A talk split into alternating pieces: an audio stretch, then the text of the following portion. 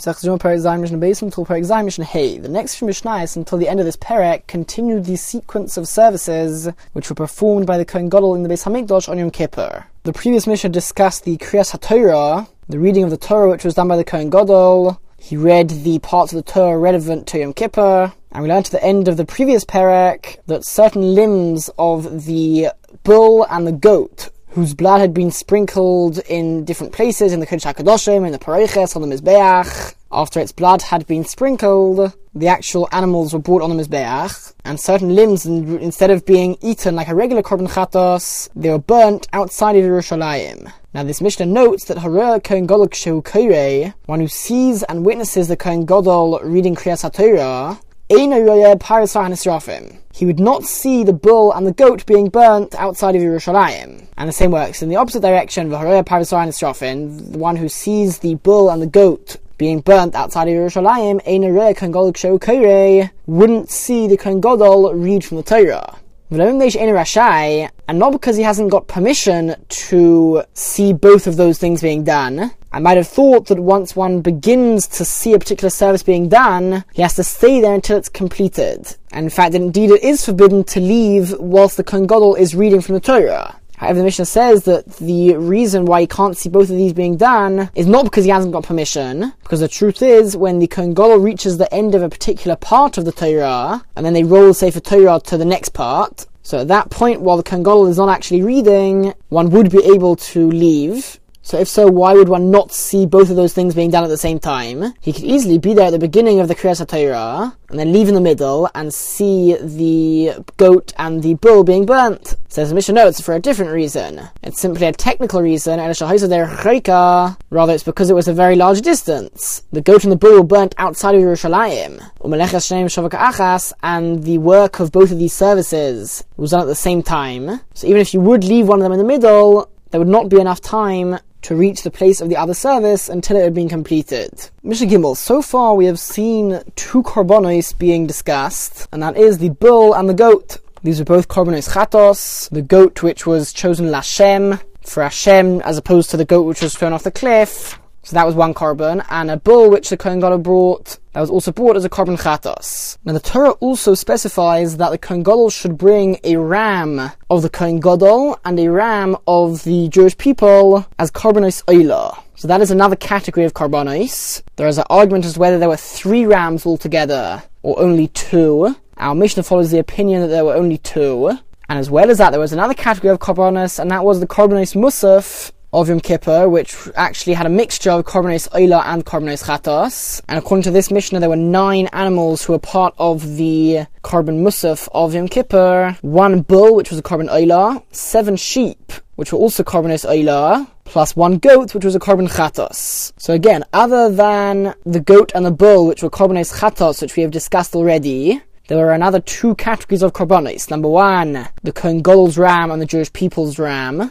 And number two, the Korbanos Musaf, the nine animals, which were part of the Yom Kippur Musaf, and that was made up of one bull, one goat, and seven sheep. Now we learned very near to the beginning of the Masechta that throughout the day of Yom Kippur, the Kohen Gadol would go to the mikveh five times. Every time he would change his clothes. Now so far we have seen the Kohen Gadol go to the mikveh twice, once at the beginning of the day, and once before he put on the Bigdei Lavan, the special unique white linen Yom Kippur clothes, and so there remain another three times for the Kohen to go to the mikveh, which again means that there remains another three times where the Kohen will change his clothes. Now the truth is, we saw at the beginning of this perek that when the Kohen reads from the Torah, he has a choice whether to continue wearing the Bigdei Lavan, those white Yom Kippur clothes, or he could wear a white cloak of his own. Now, if he did wear a white cloak of his own, that means he changed his clothes. So at that point, he would have had to go to the mikveh, and that would be the third time of the day. However, in the Vigde Butz Koreh, if he reads the Torah in the Lavan, the white linen garments, so then he would change his clothes only after Kriyas Torah. And the process of changing the clothes is the same as every time Kiddush Raglov. He washes his hands and his feet, poshat yarad v'toval. He takes off the bigdei lavan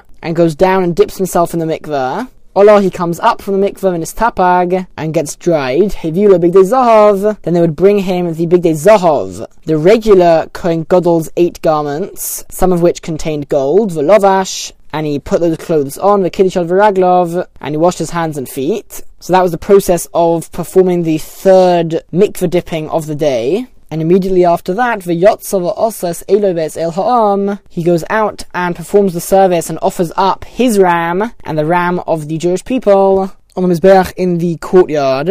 And although this is not necessarily clear from the wording of the Mishnah, the Gemara explains that at this point he would offer up the limbs of the bull and the goat, which we have talked about until now in the Masechta, he would offer those on the Mizbeach, after which they would of course be burnt outside of Yerushalayim, as we learnt. Now the Mishnah continues and implies that the Korban Musaf was also brought at this point. But the truth is, the Gemara explains that the only reason why the Mishnah says it like that is because the Korban Musaf was also brought whilst the Kohen Gadol was wearing the same clothes. However, before he did bring the Korban Musaf, he would first change his clothes back into the Big Lovan. He would enter the Kodesh HaKadoshim again and take out the utensils which he had left there earlier on in the day. That we'll learn about in the next Mishnah. And then he would go to the mikveh again, change his clothes back into the bigdei zahav, the Kohen regular clothes, and then he would bring the korban musaf. The reason why the Mishnah puts it all in one is because at the end of the day, the same clothes were worn for all of it. So the Mishnah says, "V'shas kvasim tamim b'nei shana," and the seven sheep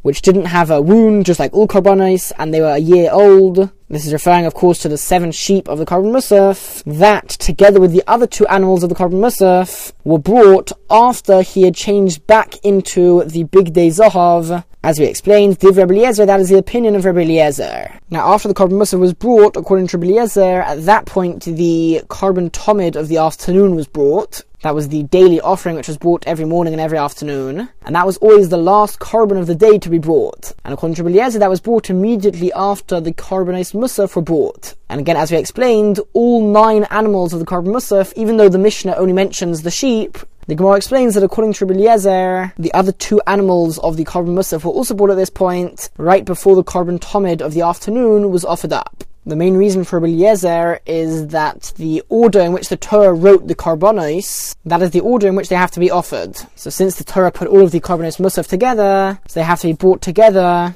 at the end, right before the korban tomid of the afternoon is offered up. Now, Rabbi Akiva learns from Pesukim that part of the korban musaf was also brought in the morning. So not all of it was brought in the afternoon, part of it was brought in the morning. So Rabbi Akiva Rabbi Akiva says, Im tomid shel shachar the seven sheep of the korban musaf were brought together with the korban tomid of the morning. So that means that immediately after the korban tomid was offered up, which was the first korban of the day, right after that was the korban musaf of the sheep, so this was even before he changed into his Bigdei Lovon for the first time. That is when he would bring this part of the Korban Musaf. And the way we're going to read the Mishnah is as follows. Ufar ha'oila, as well as another part of the Korban Musaf, which was the bull which was brought as a Korban Oila. So eight out of nine of the animals of the Korban Musaf were brought right after the Shel Shachar. And the only part which was brought at the end was the Soy Hanasa the goat which was processed and whose blood was sprinkled on the outer Mizbeach, the Mizbeach which was in the courtyard,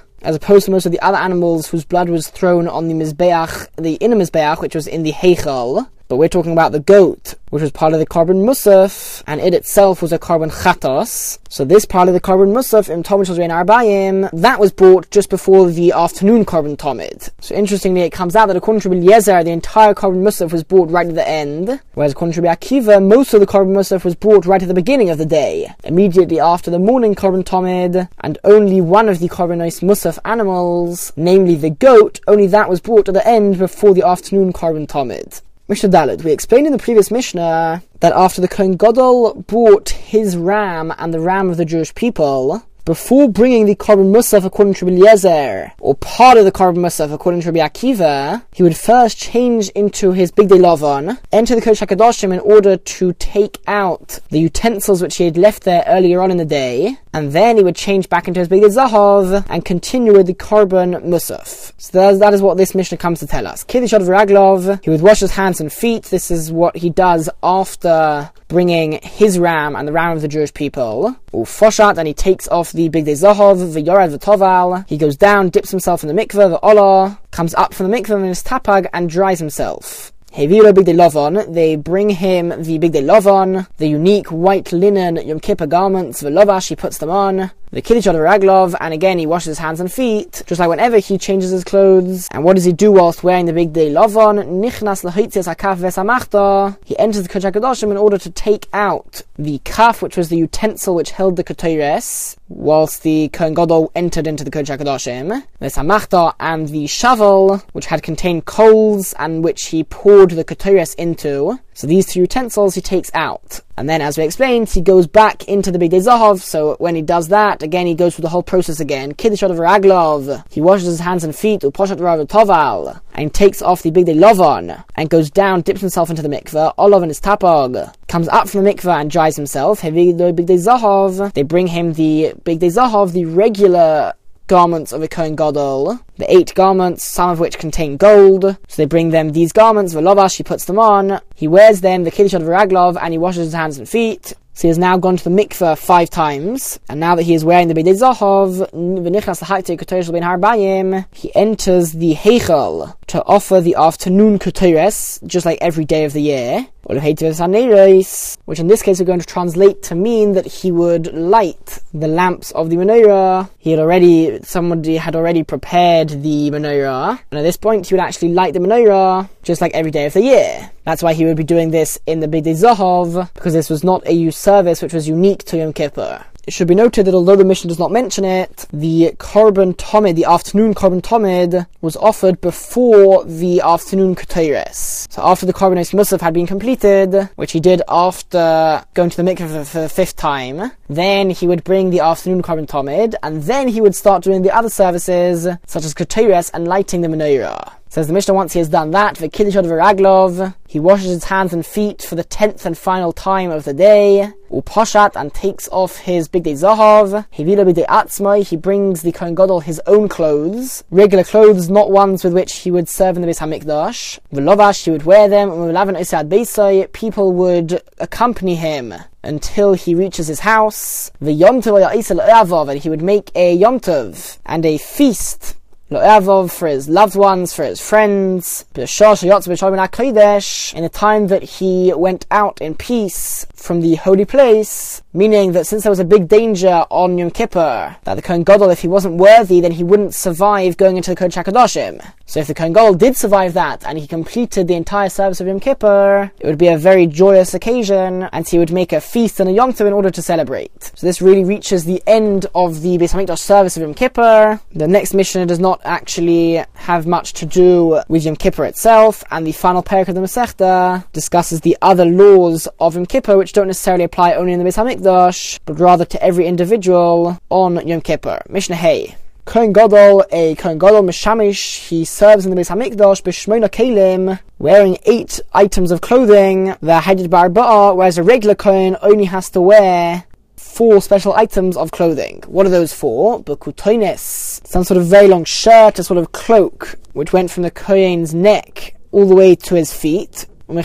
Trousers, particular type of trousers, umitz nefes, a particular special type of hat, va'avnate, and a belt. These are the four items of clothing which every Kohen has to wear. Meisif of Kohen Gadol. In addition to that, a Kohen Gadol has to wear Choshen. The Choshen which had the 12 stones representing the 12 Shavotim that he would wear on his chest. The ephod, some sort of apron, which would have straps over his shoulders that would also hold the choshen in place. Um'il, a robe with tzitz, and a tzitz which would go on the forehead of the Kohen Gadol, and Kodesh La Hashem, holy to Hashem, that was what was written on the tzitz. And any Kohen or Kohen Gadol who serves in the Beis HaMikdash has to wear the above clothes. Now, as well as needing to wear them when serving in the Beis HaMikdash, there was another occasion in which the Kohen Gadol will have to wear all of his eight items of clothing. And that is when they would ask the Urim Tumim, when they would ask via the Urim Tumim, advice from Hashem. There was a parchment within the Choshen, and at certain times of, uh, of distress, or when there was some trouble in Klal Yisrael, when they needed to know something. So the Kohen